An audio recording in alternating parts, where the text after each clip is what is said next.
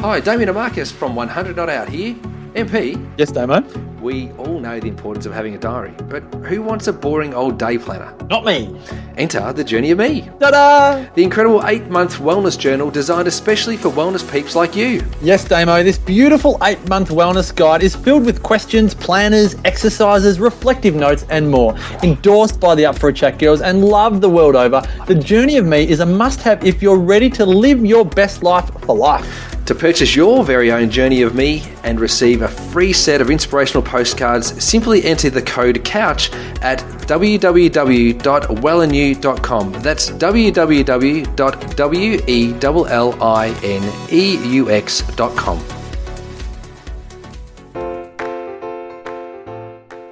TheWellnessCouch.com, streaming wellness into your lives. This is Up for a Chat with Cyndi O'Meara, Karen Smith, and Kim Morrison. Here we are up for a chat about the hottest topics that are important to you, inspiring you to awaken the change within. I'm standing in for Karen Smith, and it's Kim Morrison. Oh, and I'm Cyndi O'Meara. And here we are with one of the most exquisite human hmm. beings you could ever picture. We don't have the pleasure of our gorgeous Kaz this week, but we have got an exceptional guest that'll make up for the tour for, for everybody. Actually, Dr. Natalie Kringoudis is one of. Uh, look, I met her. I followed her for years, and then a couple of years ago, I happened to be speaking at the Wellness Summit. Thank God I didn't know she was in the audience because I would have just gone to the absolute pack. But she came up to me afterwards and I got such a shock and I went, Oh my God, I've just spoken. And she said, Yeah, I just heard you. And I just about died. so I just want you to know you are one of my gurus. I so look up to you and absolutely adore all the work that you do. So welcome to our show, beautiful Nat. Oh, thank you, ladies. You're going to make me cry before we get started. I know, well, we're pretty Oh, lucky Beautiful have you. introduction. Now I feel like I've got big shoes to fill. anyway, thank you so much for having me. It's such a delight to be. Uh, it's an honour to be asked to to uh, Uh, chat with you, ladies. Well, we've been wanting you on the show for a long time, and we actually put a question out to all of our followers on Facebook and said, you know, if you could have any topics that would be of interest, what would it be? And quite a large number came back with the topic of preconception care.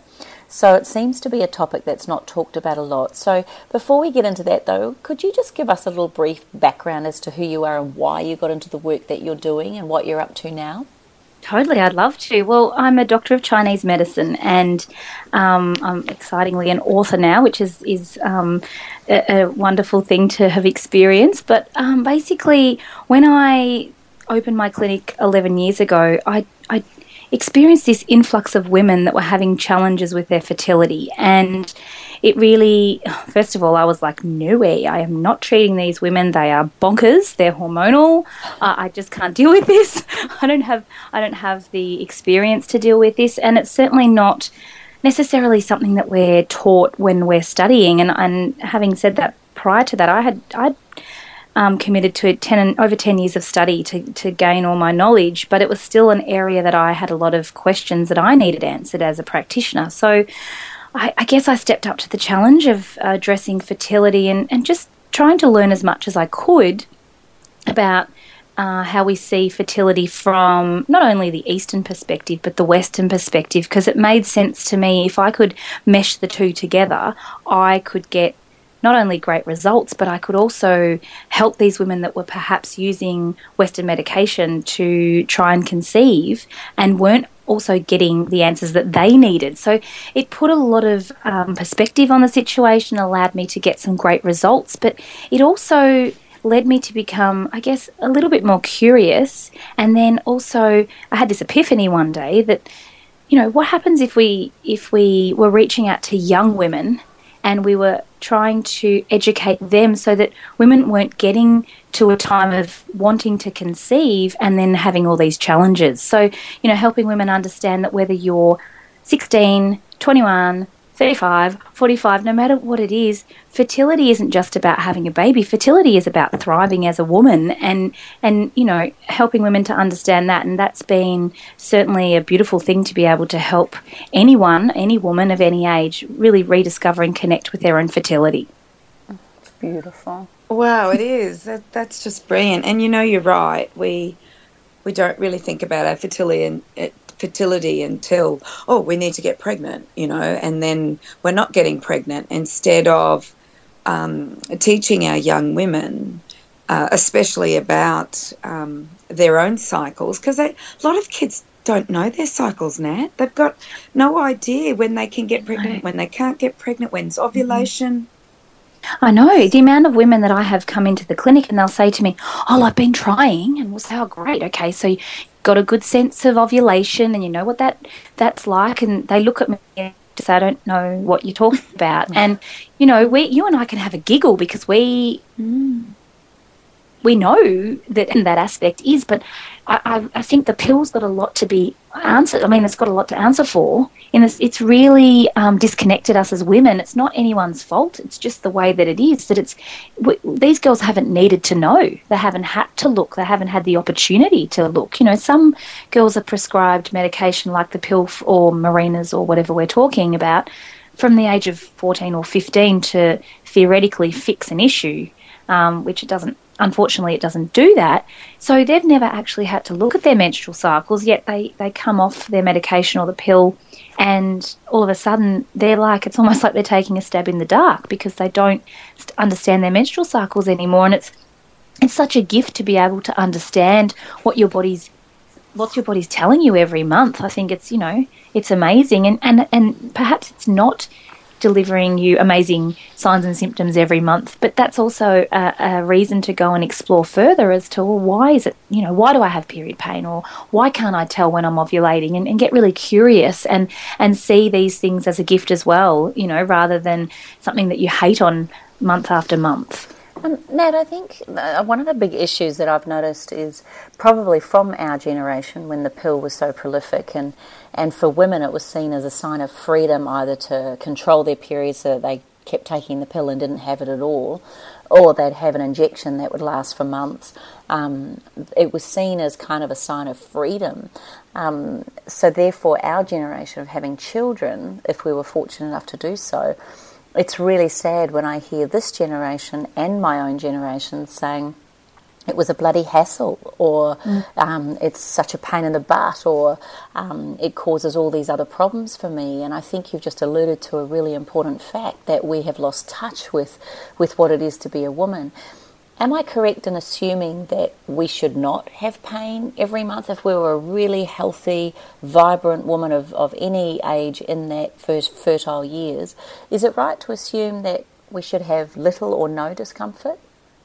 Well, absolutely. I think, you know, I mean, let's also it's it's tricky because young women it's really common to experience period pain as a young woman when you first you know your menstrual cycles first start and i think we kind of freak out you know, at the beginning, and a lot of mums don't want to see their, their daughters in pain, and I get that that can be tri- quite traumatic, and it's not nice to experience pain either. So we want to alleviate that in whatever way we can. But if our bodies are thriving, I mean, logic tells you that if your body's thriving, there shouldn't be pain anywhere, and if there is pain, it's it's alluding to something else being an issue that you can explore and, and try and get to the bottom of. But definitely, I mean and not to forget that we are a product of our environment, you know, our our um, stress levels and what we eat, and all these things can influence inflammation in our body that can lead to pain and and you know things to work in a different way that we would like them to work. But yeah, I think that that's really important to understand that pain is is a symptom of a bigger problem, and looking at what that is can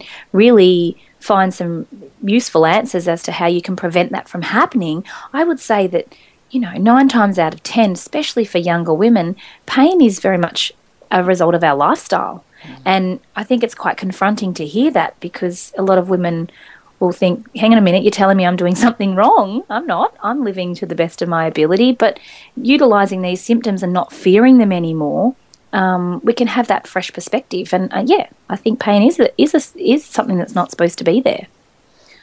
Oh, look, I, I agree with you, Nat. You know, the the whispers of the body um, turn into screams if we don't listen to those little whispers. And um, I do not believe that we are meant to have pain on menstruation. I I think that that is a product of our environment and the hormone disruptors that exist in our environment today, within our foods, with you know they've they've found xenoestrogens in the polar bears of the Arctic Circle, so we're bound to be um, influenced by them. And I know as a, a, young girl being you know being brought up, I was the sixties and seventies, um, started menstruating in the mid seventies there was like I don't remember having any pain, but then I was brought up in a household with a chiropractor and a mother who was an absolute amazing cook. So I only remember us eating healthy foods and my father always making sure that, you know, that structurally we were doing well. Mm. But I am noticing, like, I do remember some of my friends having pain back in the 70s. I remember them not being able to come to school. It was rare, but I remember mm. it happening. So I seem to see it happening more and more now. I know this is anecdotal and I, I'm, I'm no proof or anything, but I'm seeing it more and more these um, that people suffer from pain and they're not realizing that there's something going on there and they need to do something about it. Yeah, totally. I think, you know, I mean, the, the number of young women I'm seeing come through the clinic doors is more than ever before. Whether or not that's because we're reaching a different audience or because we're seeing more, again, I can't say. I can only base that on my experience and what I'm seeing and the feedback that we're getting and the questions that come in. But certainly um, for young women, I, I, I'm seeing that same trend. And I think, you know, I I was speaking to someone on the weekend, and they were they were talking about even the toxins that are in um, a mother's breast milk nowadays, and you know, it got me thinking as to how that's contributing down the line to you know things like our reproductive health. And yeah it's coming at us from every direction. Like you said in our foods in our environment, but also I think the other thing that is so important to touch on, especially well, we're talking about young women's health, but also for preconception care, is is stress and the impact that that's having on our body. And again, that's imbalance. That's leading to this hormone imbalance like never before. And when you're talking about young women, I had the privilege to step into schools last year and well, that was a mind blowing experience. You know, a hundred girls in a room that didn't want to be there. Try and you know, it was it was amazing. It was great. Like I loved it, and you know, you know, anything that you and I do, generally the people come because they want to hear what you've got to say. But speaking to 116 year old girls about their menstrual cycles was just, you know, and stress was was really interesting. But the point is that it, it you know, these girls uh, under like, stress like I've never known it before. I, I mean, 20 years ago when I was their age and at uni, sure, I had a lot of pressure to perform and I wanted to go to university and make something um, of, you know, a career. That was what I aspired to. Um, but the pressure was very different. And you know, this stress and pressure that we're putting ourselves under, again, unfortunately, our, our sex hormones are so influenced by our, our stress hormones. And this is where we're also seeing this contribute, you know, this is a contributing factor. So, you know, again, I think we need to look at, like you're saying, diet and lifestyle as a unit to try and do what we can do day to day to overcome this because it's it's great to get a diagnosis and you know really hone in on what might be happening physically but it's what we do every day that actually amounts to creating a change within our bodies and that's that's so important for women to understand. Okay well let's start let's start right from the beginning. Can you give us a brief synopsis of what exactly occurs every single month of a woman's cycle can you well, just go in a perfect world? In a perfect. yeah, let's go. let's go. Excuse perfect. me, I'm choking on my cup of tea. No, that. so yeah, I know. That I was all the girls with painful periods zapping you. That's what that was. oh dear.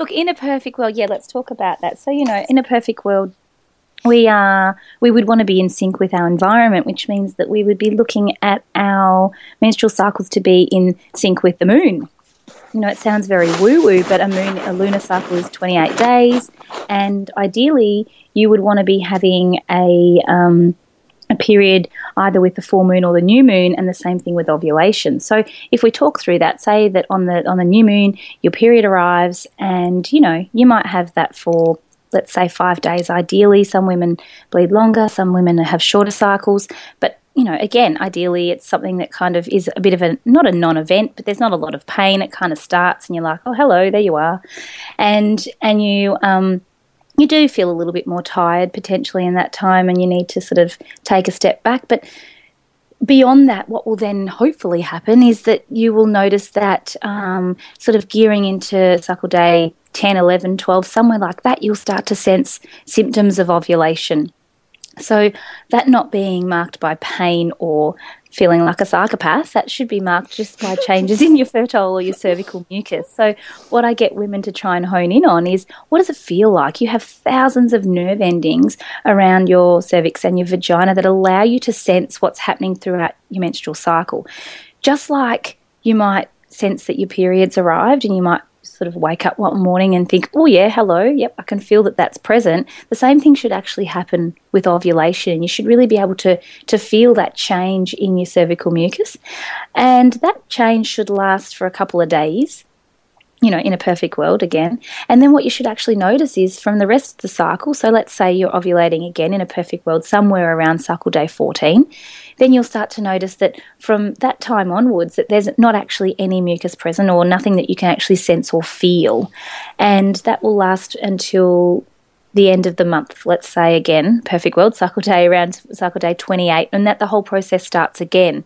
Now, the thing that I think women get most mixed up in, and this is really important when you're trying to conceive, is that your fertile mucus, it's not about the day you see the most or the first day that you see it. It's actually about what it feels like. And it's also the last day that you experience that that marks ovulation. And this is where women get confused. So typically, it actually, and this is really quite, you know, um, graphic, I guess. Graphic's not the right word, but it's some women can find it a little bit offensive. But you know, we're all women, and this is the way that it goes. Is that that fertile mucus actually feels quite wet and as opposed to any other discharge or mucus that you experience for the rest of the cycle, it generally feels quite dry. So, you know, women, I'll say, you know, have you been walking along or, you know, you've been at the local shopping centre and all of a sudden you're like, oh gosh, I can feel something down there. and, and, and they can identify with that. They'll say, "Oh yeah, I've felt that before." And like, okay, well that's what ovulation, that fertile mucus feels like, and you have the ability to feel this, not feel it between your hands. Actually, think about what it feels like down there around the opening, and and it, I quite think that's quite phenomenal because we've lost touch with this. No one's telling us this anymore. I, am pretty sure mm. that for forever, since the beginning of time, this is what women were using to know when they were fertile and when they were not. It's just that life got in the way, the pill started to um, interfere with our fertile mucus, and we got busy and we stopped passing on this information. But it's not new information, it's kind of been there since the beginning of time. It's just that we've lost touch with ourselves as we've established earlier on. It's interesting. Uh, Kim and I used to go to a book club, Nat, and um, we read a book together called The Red Tent. Mm. And it was, um, I, I suggest everybody to read it because it talked about the full moon and they all, all the women went to the Red Tent, no men were allowed. Um, they spent three days. Let's just together. say the men weren't fighting that one, were they? No, they didn't.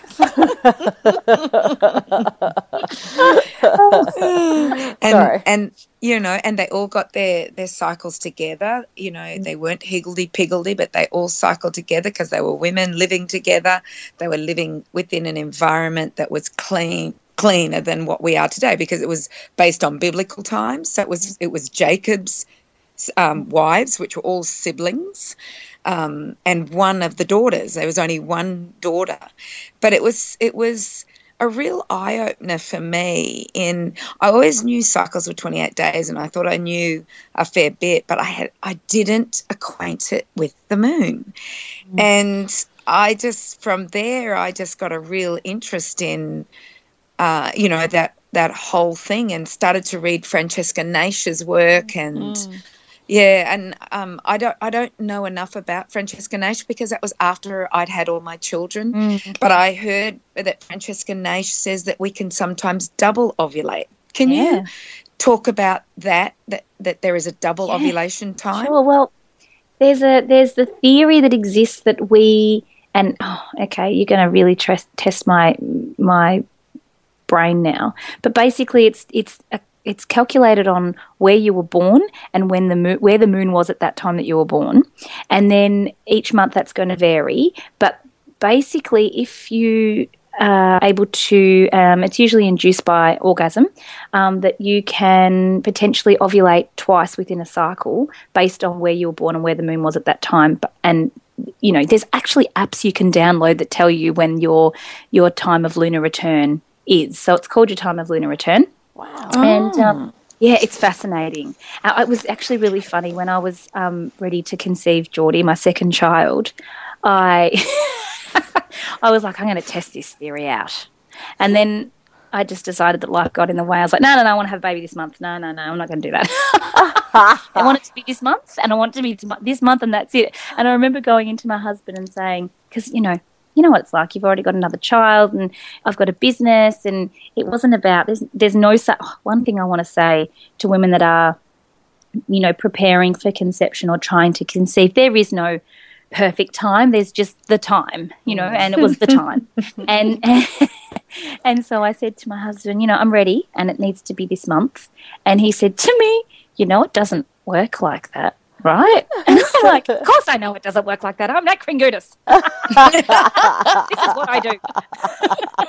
I love it. but I was like, no, no, I was determined to make it work that month. And I didn't really get to test the theory out. And, uh, well, I've got a girl and a boy, and Geordie is three, and I'm really not keen to test, test the theory out anytime soon to find out to f- try for a third. So, uh, but I'd love to test it out at one point in my life. Um, but yeah, it, that's the way the theory works. And, you know, it to me it makes a lot of sense because how many women do you know that say oh gosh we just had this one time this one mm-hmm. moment of insanity and all of a sudden you know here i am and i'm pregnant it happens all the time I have And- one of those. there you go Well, There you go. And who's the hashtag tart now? Yeah, I'm just saying.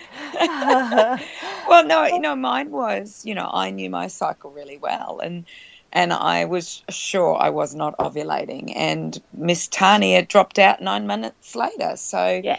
it's really interesting. But I want to tell you, Nat, I know someone who's done that theory, has tested that theory out, and because they weren't getting pregnant, so my brother figured it out. He read it, yeah, he read it, and he figured out, you know, his wife's. Um, what what did you call it? The lunar return or the Yep. phase of lunar return or yeah that's it. He Yeah. figured it out. They got pregnant Awesome. i love Yep. it i love it yeah Yeah, you have to talk to him about it. Yeah. I think, I mean, how, here's the thing too, you know, and this is what I say before. It sounds woo woo, but the moon, if the moon has the ability to pull the tides and your body is 70% water, it makes perfect sense. It can actually, or it has that much of an impact on your body. Mm-hmm. You know, we are so a product of our environment. We know this in every other sense. So, and I think it's beautiful that we are, can be so in tune with our surroundings. And and it's it's also great if you're not um, completely savvy with charting your menstrual cycles. I just always look for oh yeah what's the moon doing? Where, where am i at? And i get really cheesed off when my when my menstru- my cycle doesn't sync up to the moon. I think what have i done this month to deserve that? And, and often Usually it's stress, stressful yeah, Yeah, stress it or something you've or, or food. My daughter is pretty powerful with hers now. She she knows that when it's painful, she's had her signal is sugar. She's had too much sugar and not enough sleep, sort of thing. So she's very good with that. And I love to see it. Or there's some fantastic apps now you can get on the phone to chart everything as well. I, I've been charting mine on an app for seven years, and I think it's hmm. awesome that you can do it so easily and quickly as opposed to Francesca's charts that I used to have up on the fridge. Oh, God, it was hilarious. I'd go into Danny and say all sorts of things. Um, I'll tell you a funny story about a, a woman came up to me that watched um, Debunking Ovulation, which is one of my e courses. And she came up to me in the street and she said, You don't know me, but I just have to tell you the funniest story. She said, "I- I'd been charting for a couple of months. And she said, And we had this big um, project that we were working on, her and her husband. And he- he'd accidentally like grabbed all the paperwork off her bedside table and they're in this big meeting around a boardroom table and he pulls out the ovulation chart and the big gold stars on the days that they did it. Yes, she said she was mortified, but like it was a big presentation, and you know, like the show had to go on. But he was scribbling all over this page, showing everybody what was going on, and she, she's sitting there going, "Wet day, wet day, dry day." Hey, um, Nat, I want to ask you. So, if we've got a beautiful lady, a couple listening to this who are very keen to start a family, how long before do you think is is the right time to look at preconception care, and what exactly is your idea of preconception care?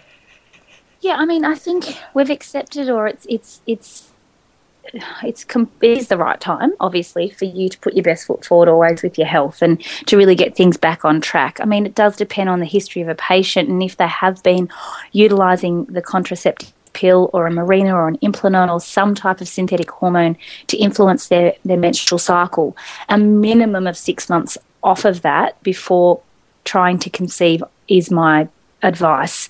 Um, we know that the pill severely robs, and when I say the pill, sorry, I mean all forms of contra- or synthetic contraception. When it comes to preconception care and how long I guess someone should be waiting before trying to conceive, I think it really depends on their history and what they've been what they've been up to in you know the lead up to that. Certainly, if you've been on the pill, and when I talk about the pill, I mean any type of synthetic contraception we know that the pill severely robs the body of essential vitamins and minerals, and this can cause problems you know later on and we're st- we're only starting to learn this now you know how it influences the mother through birth and through breastfeeding and then the child and their health ongoing. So it is really important i think that if if that has been the case that there's a minimum of 6 months between coming off the pill and trying to conceive to really get the body back on track. And you know you do this generally you know via diet and lifestyle and being really mindful about how things like alcohol and and toxins and those sorts of things can influence your body um, you know, these things are known endocrine disruptors. They will upset the way that your hormones work, and and I think that's really important for the average person that hasn't been on um, any type of oral contraception or, or implant. Um, again, I mean, it, it's going to be based on their own personal journey, but you know, just really putting your best foot forward, I think, is is important, and making sure that you know where you can, you can you can be the best version of yourself. So hopefully your menstrual cycles are on track, and that you you are relatively free of any type, you know any um, symptoms around your menstrual cycle. And and I think that you know that's gonna that is to vary from person to person, but Uh, you know, getting a good sense of, of your menstrual cycle for at least three months, I think, is really important just to help to to iron out any creases and for you to get back in touch with your body and, and, and know what it's telling you. Mm. I, I mean, I made ja- I made Jacob. I mean, Danny. I made Danny um, and I do a. Um, we did the Candida diet. We did the liver cleansing diet. We did the. I did everything and anything without even realize, realizing I was doing preconception care. But it took. We did it for six months before we genuinely, really. I, I just. I did. I must have had an innate knowing that I just wanted to make sure, you know, I'd had time for my body to get into gear for having a baby and we ate the best you could possibly eat and everything was organic and so it's mm. kind of and it's fun. Like I, I said to danny there's you know you spend your whole life avoiding falling pregnant. There's a very small window where you actually enjoy the creation of it and and it's quite different. There's a different whole sense around it and I think if you can make it some sort of a celebration and a and acknowledge that the two of you there's not many people that get to really plan and enjoy that process. Is there anything in particular you recommend around food that should be thought about prior you know in the preconception period? Absolutely. I mean, it's the same thing that the beautiful thing is whether you're trying to conceive or not, your hormones still require the same level of care, whether or not you want to admit it. Mm, yeah. but, you know, like I said, that, that certainly in that preconception window, people are geared up to, to put in the hard work. So, I mean, there's certainly there's no time like the present. You know, let's do that. Let's let's put our best foot forward, and and um, you know, absolutely, your hormones are made of fat and protein. And I think one of the biggest problems is so many people have lived on the low fat food movement for such a long time that their hormones are severely, um, you know, robbed because of the, them starving themselves of essential nutrients. So, you know, I'm talking about your good fats, not your drive-through McDonald's. Um, you, you, you know, your nuts and your seeds and your avocados and your oily fish and all those beautiful good fats that really help us to not only feel satisfied, but they also help to nourish um, and, and provide the building blocks for our hormones. So that would be an absolute 101 um, essential. Also, um, you know, really, again, if you have a known issue, it's like endometriosis or these, you know, PCOS, something that your body is extra sugar sensitive to, it's a good time to, to, you know, keep these things on the low down. I think the biggest problem is that when we tell ourselves we can't have something anymore, we want it a hundred times more than we ever did before. So it's it's being, you know, it's being realistic, but these things are um, foods that will lead to inflammation and, and certainly um, will really disrupt the way that our gut functions. And that's part of the issue. We know at the moment of conception, your child will inherit the mother's gut health, which is quite phenomenal, really, because so many women's guts are severely compromised because of the lifestyle that they've been leading, and the pill is one of these contributing factors. So, again, I know I keep going back to the pill, but I think it's really important that we get educated on what it possibly could have done whilst we're on it because I don't feel this information is readily available. And so that we can know because the amount of women come to me and say, I didn't know. No one told me that these were the ramifications of taking the pill. And, you know, these women have been on it for 20 years and then they come off and all of a sudden they don't have a menstrual cycle. Their digestive system is terrible. They can't absorb the nutrients that they're eating. And as a result, they don't have a menstrual cycle. So, you know, these little bits and pieces are really useful. Um, but I think it also comes down to, you know, simple things like filtered water, water that's not going to contain toxins that are going to influence our, our hormones, making sure we're um, getting enough sleep, making sure that we're, we're um, you know, where possible, we're just eating the best quality whole foods that we can afford and always organic where possible. Because again, these things contain chemicals and toxins that are influencing our hormones. But you know, uh, uh, we have to be, it has to be fun, like you said, Kim. It can't be a chore. It has to be this beautiful, enjoyable time because we're, we're basically getting ready to create another human being and we want that to be the best, the best and healthiest version of us that it can possibly be. I'd like to add one more thing to that preconception care, and that is really looking at the chemicals in your personal care products as well, and yes, and cleaning totally. products. and um, but you know, it was something that very much struck a chord for me. I'm very grateful that I've had oils, essential oils, in my life from when I was 19. But what was interesting when we were looking at having a baby, I remember going to the doctor um, she's she was quite a holistic doctor and, and really beautiful about you know mapping. And she was the one that really made me very aware of you know making sure I wasn't spraying lots of chemicals and and doing all that. And then I started looking at chemicals. And then it was really while we were pregnant that people because of who Danny was in New Zealand that people started sending us little pre-baby packs and things mm-hmm. like that. And it was so lovely. But I started reading the chemicals that were in these things. And I thought I'd never given it as much thought at all until around that time. And I mm. could not believe how many hundreds of chemicals there were that we could expose ourselves to.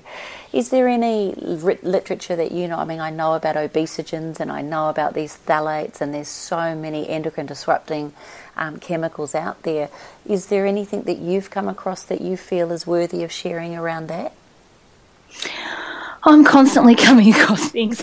I think I think you know, like I said, you know, I was uh, talking to someone the other day, and even like I said in the breast milk, up to fifty known chemicals or toxins that are contained in in our breast milk. I think that that's just you know, where's that coming from? It that's got to be absorbed in our body somehow, and I think if we can make this is what I'd add to that too. It's it's not hard to make these simple changes. Some of the changes that we need to make are hard, and some are really straightforward, and it just is a matter of making a better choice next time we're ready to buy a cleaning product or a face cleanser or a shampoo.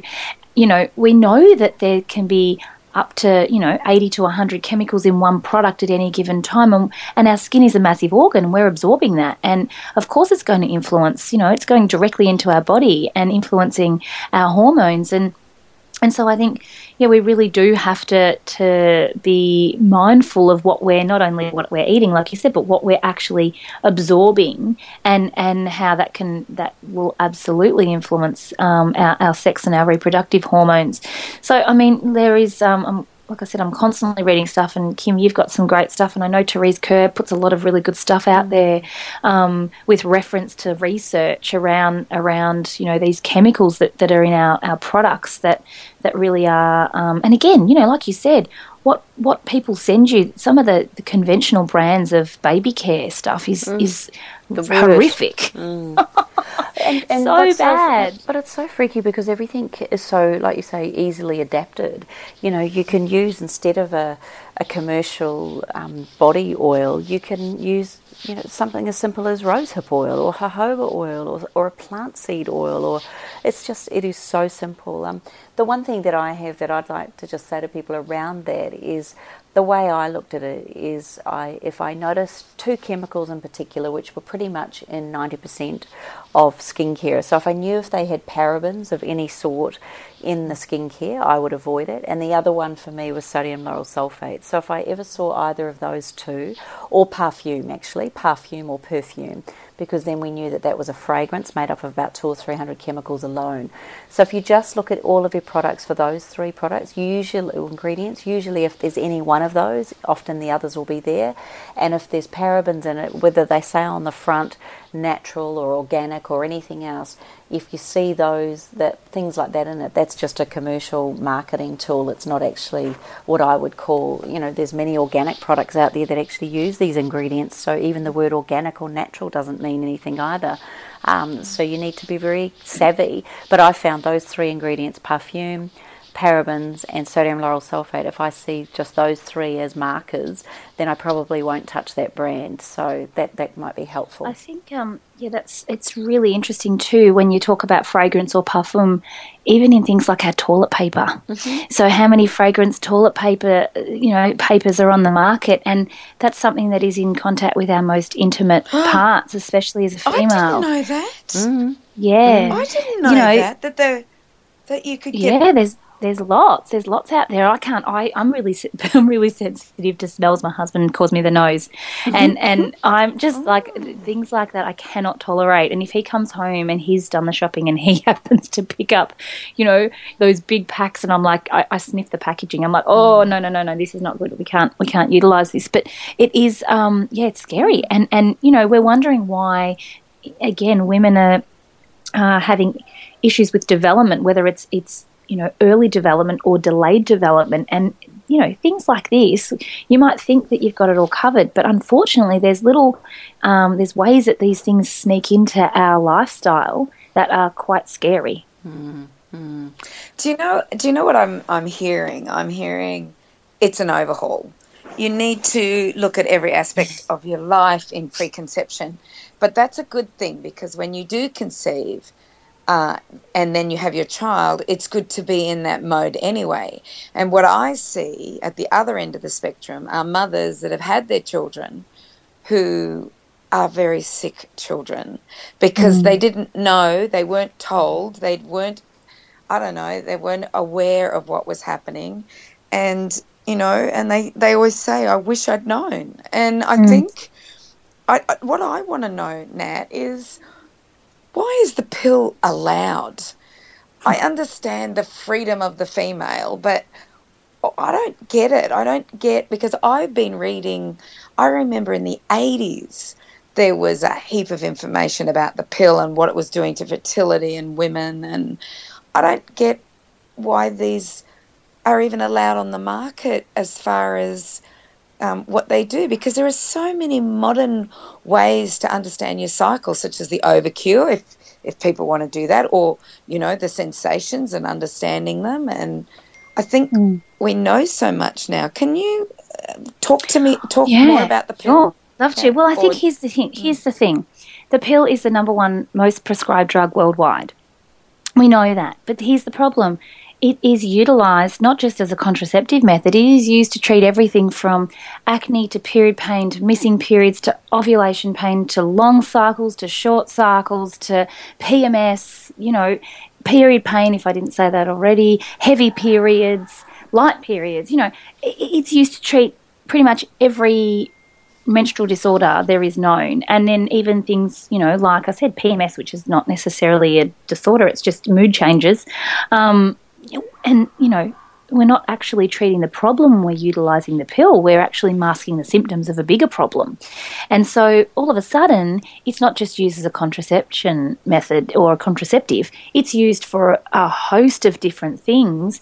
And the biggest problem I have is, like I've touched on, women are using these the pill or, or similar substances for 20 years and then coming off and then discovering, oh, holy moly, my problem's a hundred times worse now because I didn't actually address it back then. And, you know, pretty much nine times out of ten, these conditions are just a result of hormone imbalance.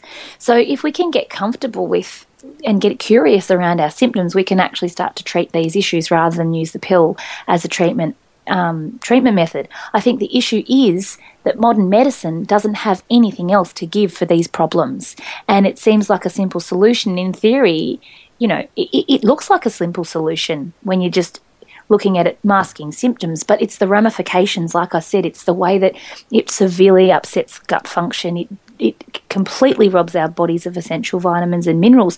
So what it means is that if you're lucky enough to come off the pill and then you conceive, like I said, you are more more than likely really depleted. And then this is when these, like you're saying, Cyndi, that after a, a uh, a child is born, we're starting to see all these childhood illnesses occur because the child is nutrient deficient, basically. It doesn't have the nutrients, it doesn't have the gut function that it needs because it's inherited that from its mother. So, you know, what we say is that, you know, if I'm pregnant now with with my daughter, there's and I've been on the pill and it's actually affected my body, that's passed on for three generations. It's it's it's it's a my problem. It's my baby's problem. My baby has ovaries whilst it's inside me. It's her problem too, and the child's problem. So mm. you know, it mm. we have to overcome that. We have to break this cycle, and the only way we can do that is to become educated, understand the risks, and make informed decisions.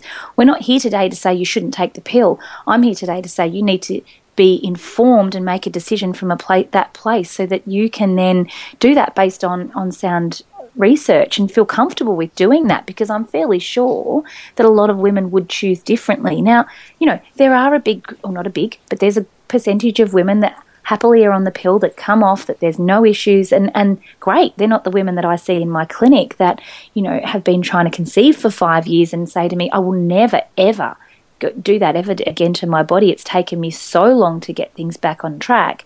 And very often these are the same women that require assistance with with reproduction because their body is so depleted. And that again, that that for me raises more issues. You know, if your body's too deficient to have a period, if you're too deficient to be able to support a pregnancy, that's your body telling you you can't do it. Yet we love to fight against it. We've got all these ways and means that we can have babies you know, say if our bodies aren't thriving, which is wonderful, but again, I'm still encouraging these women to still be the best version of themselves, still be as healthy as they can and can. And that that's the difference between in my clinic, that's the difference between, you know, seven, eight, nine, ten IVF transfers or one or two.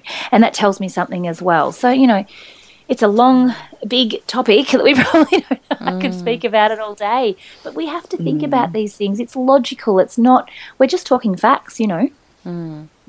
What do you think is the is the biggest reason that we um, have such a high rate of infertility? Is it one thing, or is it a combination of things that we've been speaking about, or is there something we can do to support this next generation more so than what we've been saying? Yeah, look, totally, it's a combination. I do blame the pill a lot for it, I have to say, and that's just based on my, again, experience in the clinic.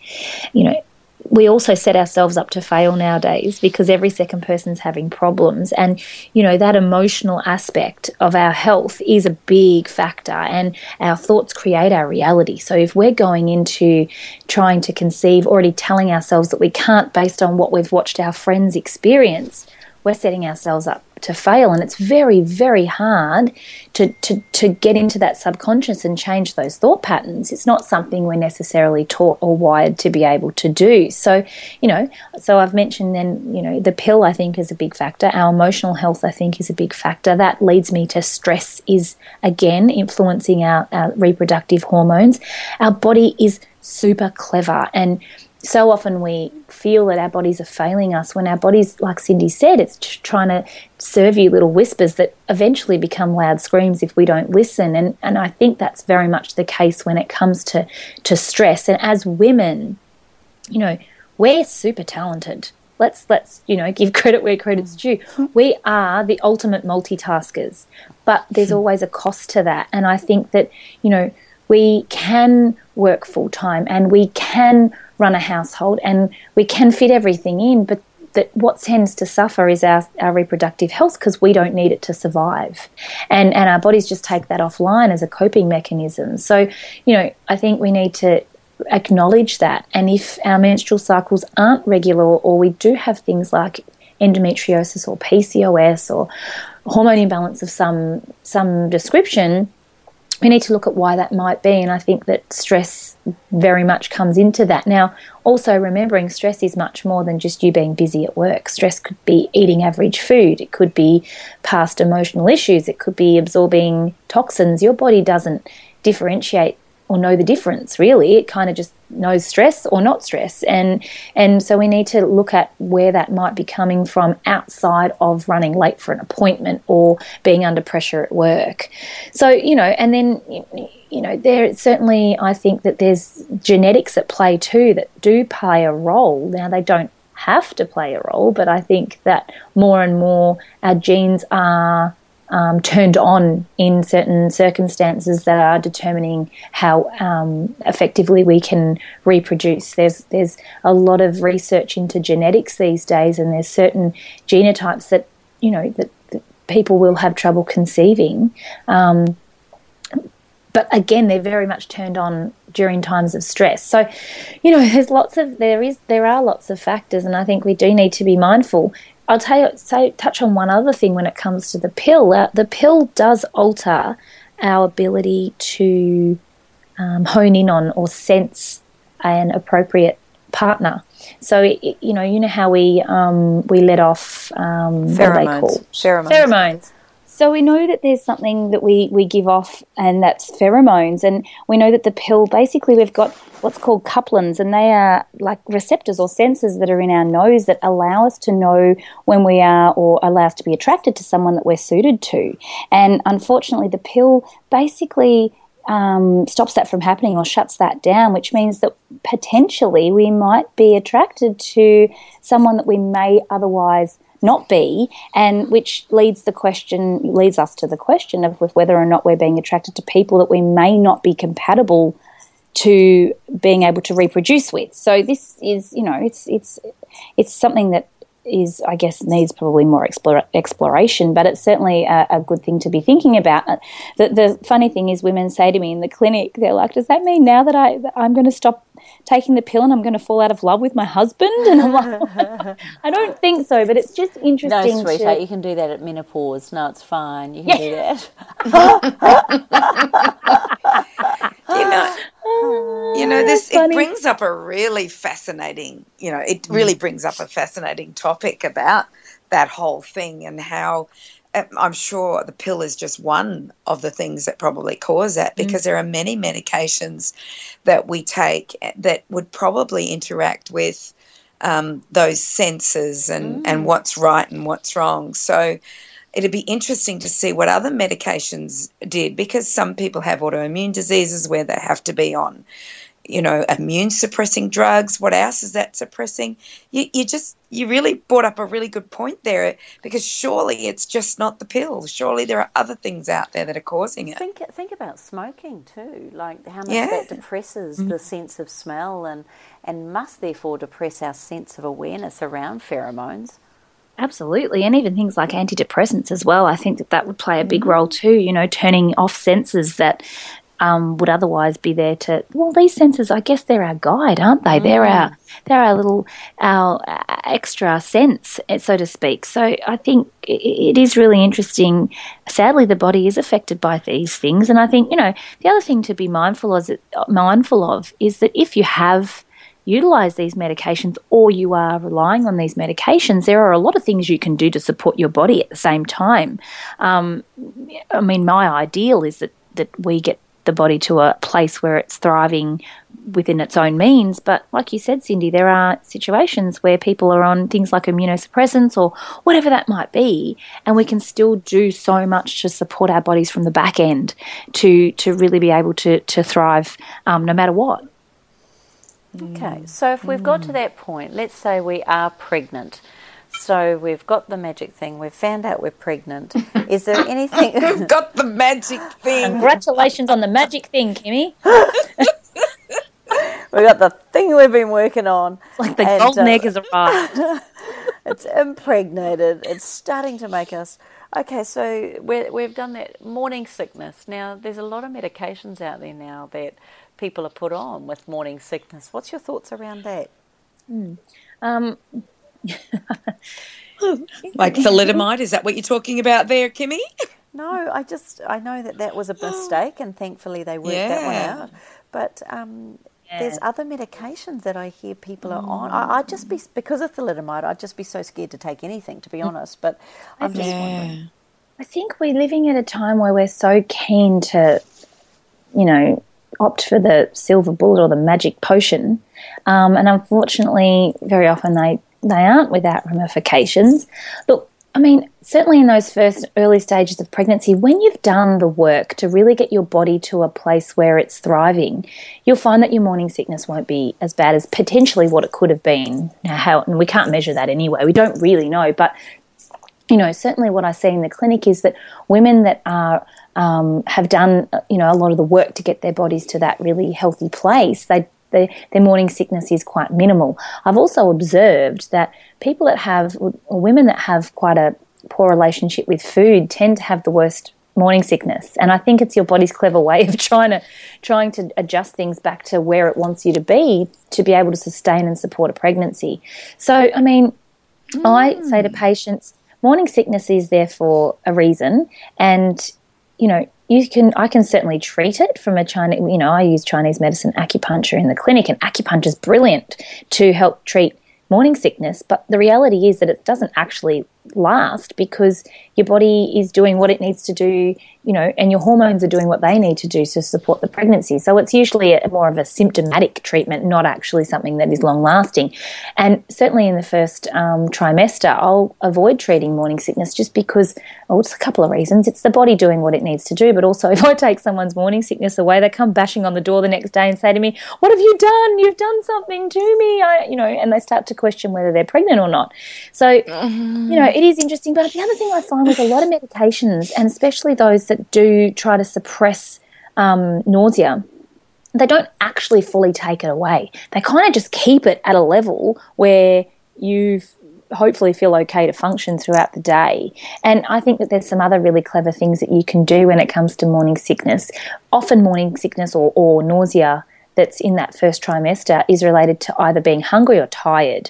So if you can avoid those two things or support your body there, you have far less of a chance of that actually being something that becomes, you know, vomiting and those sorts of things. And and again, every woman's different. It's going to it's going to be a matter of a case by case. But I would be encouraging women to look at the um, natural remedies. You know, things like ginger and soda or mineral water and those sorts of things to to see if you can kind of manage it because there's not really anything that actually takes it away.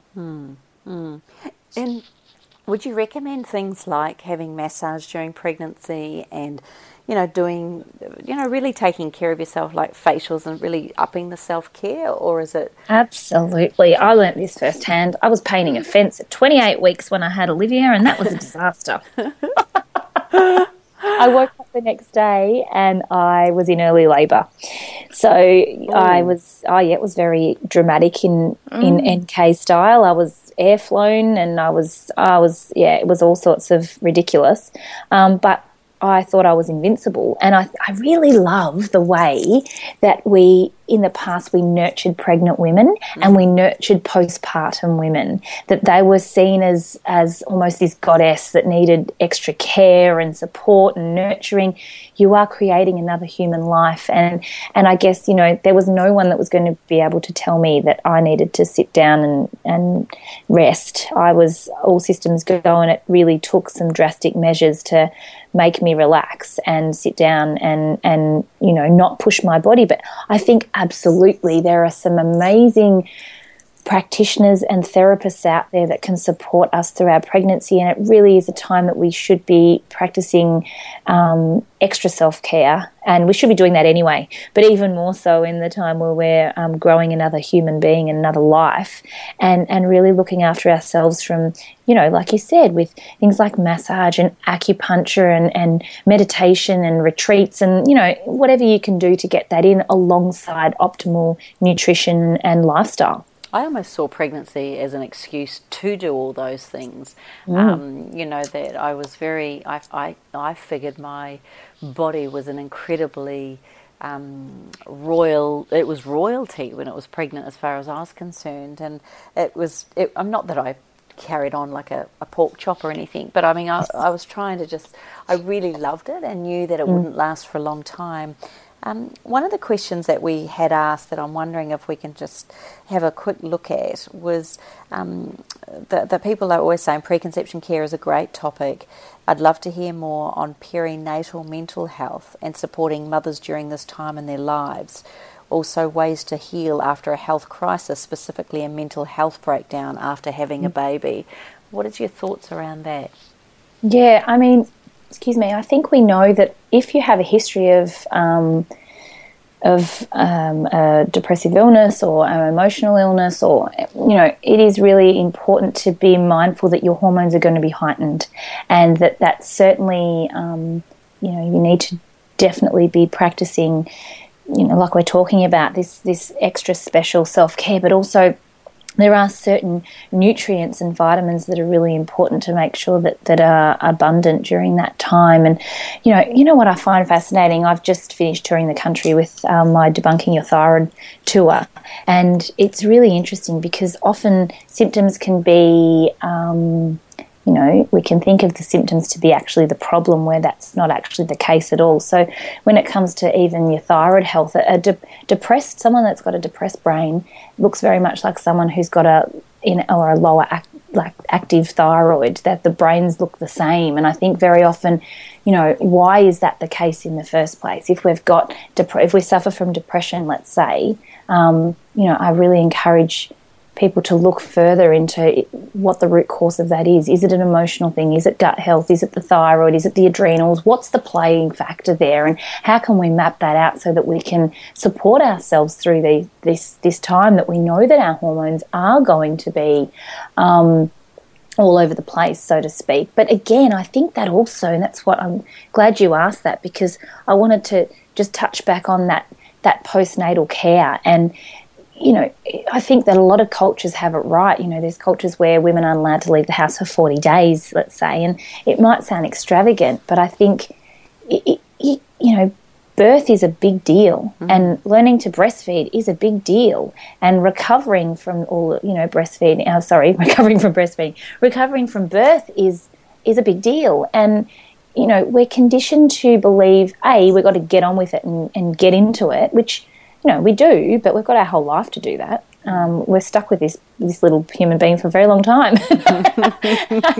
very good and bad. No, no. But also, but also that recovery is is it, it takes time, and we need to nurture our bodies, and we need to draw on our community. And I think this is what we don't do anymore. Part of us nurturing ourselves, and especially when there are known, like I said, if someone has um, a history of depression, let's say you've got to build on your community. We've been conditioned to believe we can go this alone. All of a sudden, you know, we don't need our, our our loved ones' help. We can do this on our own. I remember saying to my mum when I came home from hospital with my not before I came home, sorry. She was so keen to be there from the minute I got home, and I was like, "Oh no, no, mum. Um, the hospital said you just need to leave me alone for a while, and I just need to I need to work it out for myself. And so don't come, and I'll just let you know when I'm ready." remember mm. getting having her ringing my mum who lives in Adelaide on the phone in tears going you got to come now I can't do oh, this Yeah. oh because, my god. because you don't know, right? But you're led to believe everybody else looks like they're doing it on their own. And you know the saying, obviously, it takes a village to raise a child. Mm. You know, I think we need to go a step back. It takes a village to be a human being, and and drawing on our community in those special times, I think, is so important. And even like you said, Cyndi, you know, before when you read the red tent, and you know, women were congregating together and they were going to this sacred place at that special time. I think the same thing can be said for almost everything that we do. But traditionally, women got together, and you know, men went off and, and hunted and gathered and did whatever, and women were together all the time. And they were, you know, if you had an issue, aunt whoever over there had that same issue back way back in the day and she knew how to fix it or someone knew how to come in or there was someone that could actually treat you or whatever that was. And I think that postnatal that's the time we absolutely need to be drawing on our our community our loved ones people that are close to us. And it doesn't necessarily have to be family for people that don't have family close by um, but it just needs to be your community to support you through that time. I agree. And mm. tell me, what about the men? We've talked about the women here. We we probably do need to give the you know the yeah they're they're out they are a the impregnators some sort of airtime here. impregnators Nice, Kim. Nice. Absolutely. Can I say, you know, the amount of people or, that come into the clinic and it's not, you know, we're, we're, we're so keen to focus all of our attention on the female and her health, but an embryo is 50% him and 50% her. And we, we don't place enough emphasis on male health and fertility. And, you know, And an those embryo, guys, those Yeah. guys make those little sperm all the time. they do. So totally. we've And they're our- always we've trying to get our them out. Well, here's the thing, right? So this is what we fail, I think, to think of that an embryo, like I said, it's fifty percent him, fifty percent her, and in that time of conception, in that time of implantation, in those early weeks, it is the embryo that's doing the work, not that necessarily just the female's body. If that embryo isn't doing what it's supposed to do, if it isn't secreting the right the right hormones, if it isn't implanting in the right way, yes, okay, the the female's um, environment has to be favourable, but it's the embryo doing the work that's making the female do then what she needs to do to maintain that. And if it can't do that, you know, 50% of that, at least, I say a little bit more actually, is reliant on that male aspect. So, absolutely, we have to be the same things apply. It's beautiful. We don't have to change anything. I mean, obviously, we don't have to get them to watch their, their, their rhythms and their cycles, but in terms of what we need diet and lifestyle wise, it's the same thing. All the things that we've spoken about is applicable for the male. So, you know, making sure that our diet is, is right, making sure we're removing those chemicals that could be um, endocrine disruptors and, and um, also stress and all of those things also apply for the male as well. And, you know, again, people say to me, well, you know, how often should we be having sex? Should, should we, do we have to save it all up for the big event each month? And no, we don't. There's so many of those those little things in there that we, you can't actually you can't actually overdo it in that department. In fact, the more you do it, the better it is. So you just had a whole lot of men screaming hallelujah. I know I have this all the time. I get I get hugs in the clinic all the time, and I get the women look at me with these looks on their faces as if to say, "Shut up." Mind you, once a woman's decided she wants a baby, I can tell you what, look out men. Yeah, really. So, and you know, it's it's a it's a two way thing, and you know, I think that's a beautiful thing to come back to. It takes a lot of pressure off um, the female, and again, if we can approach the time as something that's fun and we we um, take the stress out of it, I think it can be such a beautiful time and such an exciting time um, for a couple to be able to you know have that special time together and also be able to create another human life. Just one quickie, um, Mm. literally. Um, what, if we've if we've realised we're pregnant and we date it back to a night of let's just bender. say a bender, and we realise that we were a little bit drunk and debauched when that occurred, um, what are some of the things you can do to? I mean, you know, is there something we can do to, you know, because I, I think the hard thing for women, a lot of women out there will feel guilty or they either carry worry or all those sorts of things. What do you do? I mean, it's a pretty sturdy Okay. little thing to have come in there at that time. Totally. So here's one thing too. I have to say, and especially this is really applicable for women that ha- and, and men that have been trying for a period of time, and and unfortunately, there's you know when someone when a couple have been trying for some time, stress starts to wean its way in. And sometimes the bender is what's needed. So, you know, it's a moment in time, and sometimes we need to enjoy the moment and move on.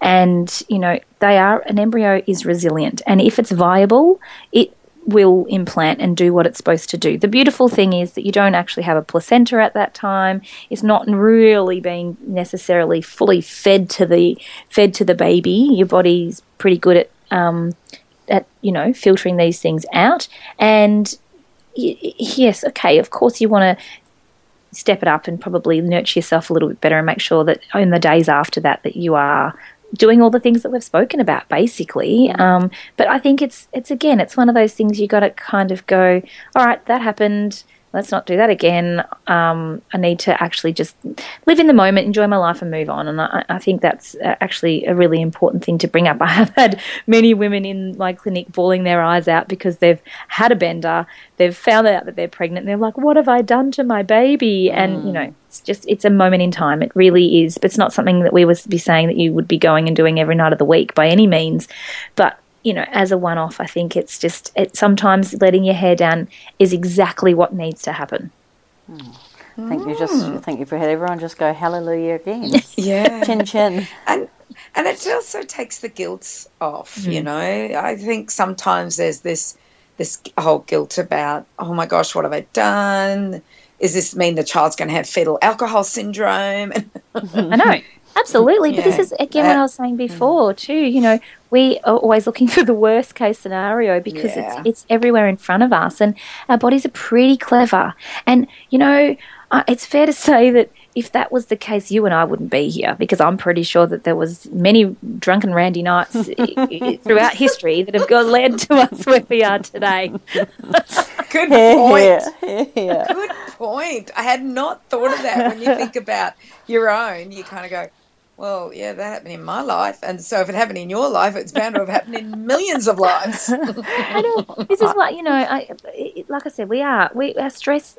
Our stress sensors are on all the time, and the emails that I, I see come through, especially with really anxious young, not young, anxious and early pregnant women. And you know, this is what you've got to come back to. You know, we wouldn't be here if that was the case. So a lot of our anxieties and fears are just that, and you know, they're not necessarily something that we need to um, put the energy into. We kind of just acknowledge it, move on, and make sure that okay, well, we move on from that. We're not going to do that whilst we're pregnant.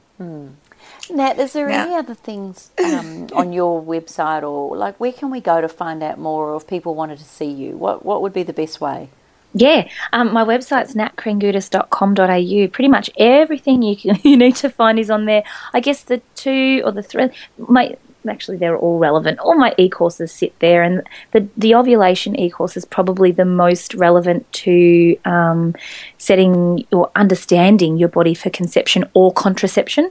Um, that is that I go through basically helping women to understand their menstrual cycles no matter what, whether it's long or short or missing or whatever that might be. We talk about the pill, and uh, that was really the first um, e course that we created by experiment that, that led us on this path. And I think that's probably the best one for people to look at if they are keen to fall pregnant and want to understand their menstrual cycles because you know there are some fabulous apps out there and if you know how to use them properly by honing in on what your body's telling you, then you can really start to understand your body, whether, like I said, whether it be to conceive or to prevent that from happening as well. Nice, nice. And Facebook and Instagram, I Oh, yeah. love following you. Um, you. I love your pickies and, and then your holidays, like in Hawaii. Oh my goodness! You know when we when we bump into Lawrence in the pool, was that not hilarious? That was so funny. so funny. Um, and Yeah. Periscope. I notice you're on Periscope. Oh, so I am not very good with it. I need to get in there a little bit more. But I blame Hawaii. We were away for a couple of weeks, and Periscope kind of was launched, and then all of a sudden we're in Hawaii, and I would I just bummed around for two weeks, and there was nothing to really share other than me on a deck chair. yeah, and I liked it. It made me want to go and sit on mine. But um, sweet Cyndi, did you have any other questions for our gorgeous Dr. Nat? Well, yes, I was I was going to say I've got a million questions for you, Nat, but I think we'll get you back on, and I think we'll go through maybe menopause. Yeah, we, you know, we've talked about preconception, and um, I think menopause is something that's reaching a lot of our listeners, and including me, and um, And me. I think it. Yeah. oh, here we go. She's piped up, um, and I just think it'd be something good to talk about because I I find it fascinating. Like I've been going through it. Um, is it two or a month, three years now, and I know what affects it. So I'd I'd really love to have you back, and if we could do that, that would be just wonderful. So I'm not even going to start No. on Okay, those questions. That. that sounds Yeah. fun. Let's make a date. Okay, good. Let's, good, good, let, good. We'll do let's that. just say I was told that it's it's no wonder that women used to have children in their 20s as opposed to now in their 30s because by the time they hit menopause the teenagers had gone. So to put a menopausal woman with a teenage child was probably not the most wisest thing. Um, Nat you've been a legend. We love you dearly. Is there any final words you wanted to say at all No, I think we've covered everything, but I want to say that I can't wait to, to high five you ladies in a few weeks at the summit. oh and um, and be back on here again whenever you're ready to have me. Oh, we love it. We love you dearly. So, on that note, we hope you have all really enjoyed this podcast as much as we have. If you're interested in giving us a five star rating, then of course go to iTunes and into Up for a Chat. We would very much appreciate it, especially this show with our gorgeous Nat Kringoudis. If you would like to go and place any comments or feedback on the Facebook page, go to the, all the W's, facebook.com forward slash up for a chat. And also feel free to post your comments on the wellnesscouch.com forward slash up for a chat. We hope that you look forward to also seeing us here in the same place next week on Up for a Chat, where we look forward to sharing the ride with you. Before then, take care and we look forward to seeing you again soon. All the best now. This has been a production of TheWellnessCouch.com. Check us out on Facebook and join in the conversation on Facebook.com forward slash The Wellness Couch. Subscribe to each show on iTunes and check us out on Twitter. The Wellness Couch, streaming wellness into your lives. Whilst the Wellness Couch presenter endeavor to provide accurate and helpful information to their listeners, these podcasts cannot take into account individual circumstances and are not intended to be a substitute for health and medical advice from a qualified health professional. You should always seek the advice of a qualified health professional before acting on any of the information provided by any of the Wellness Couch podcasts.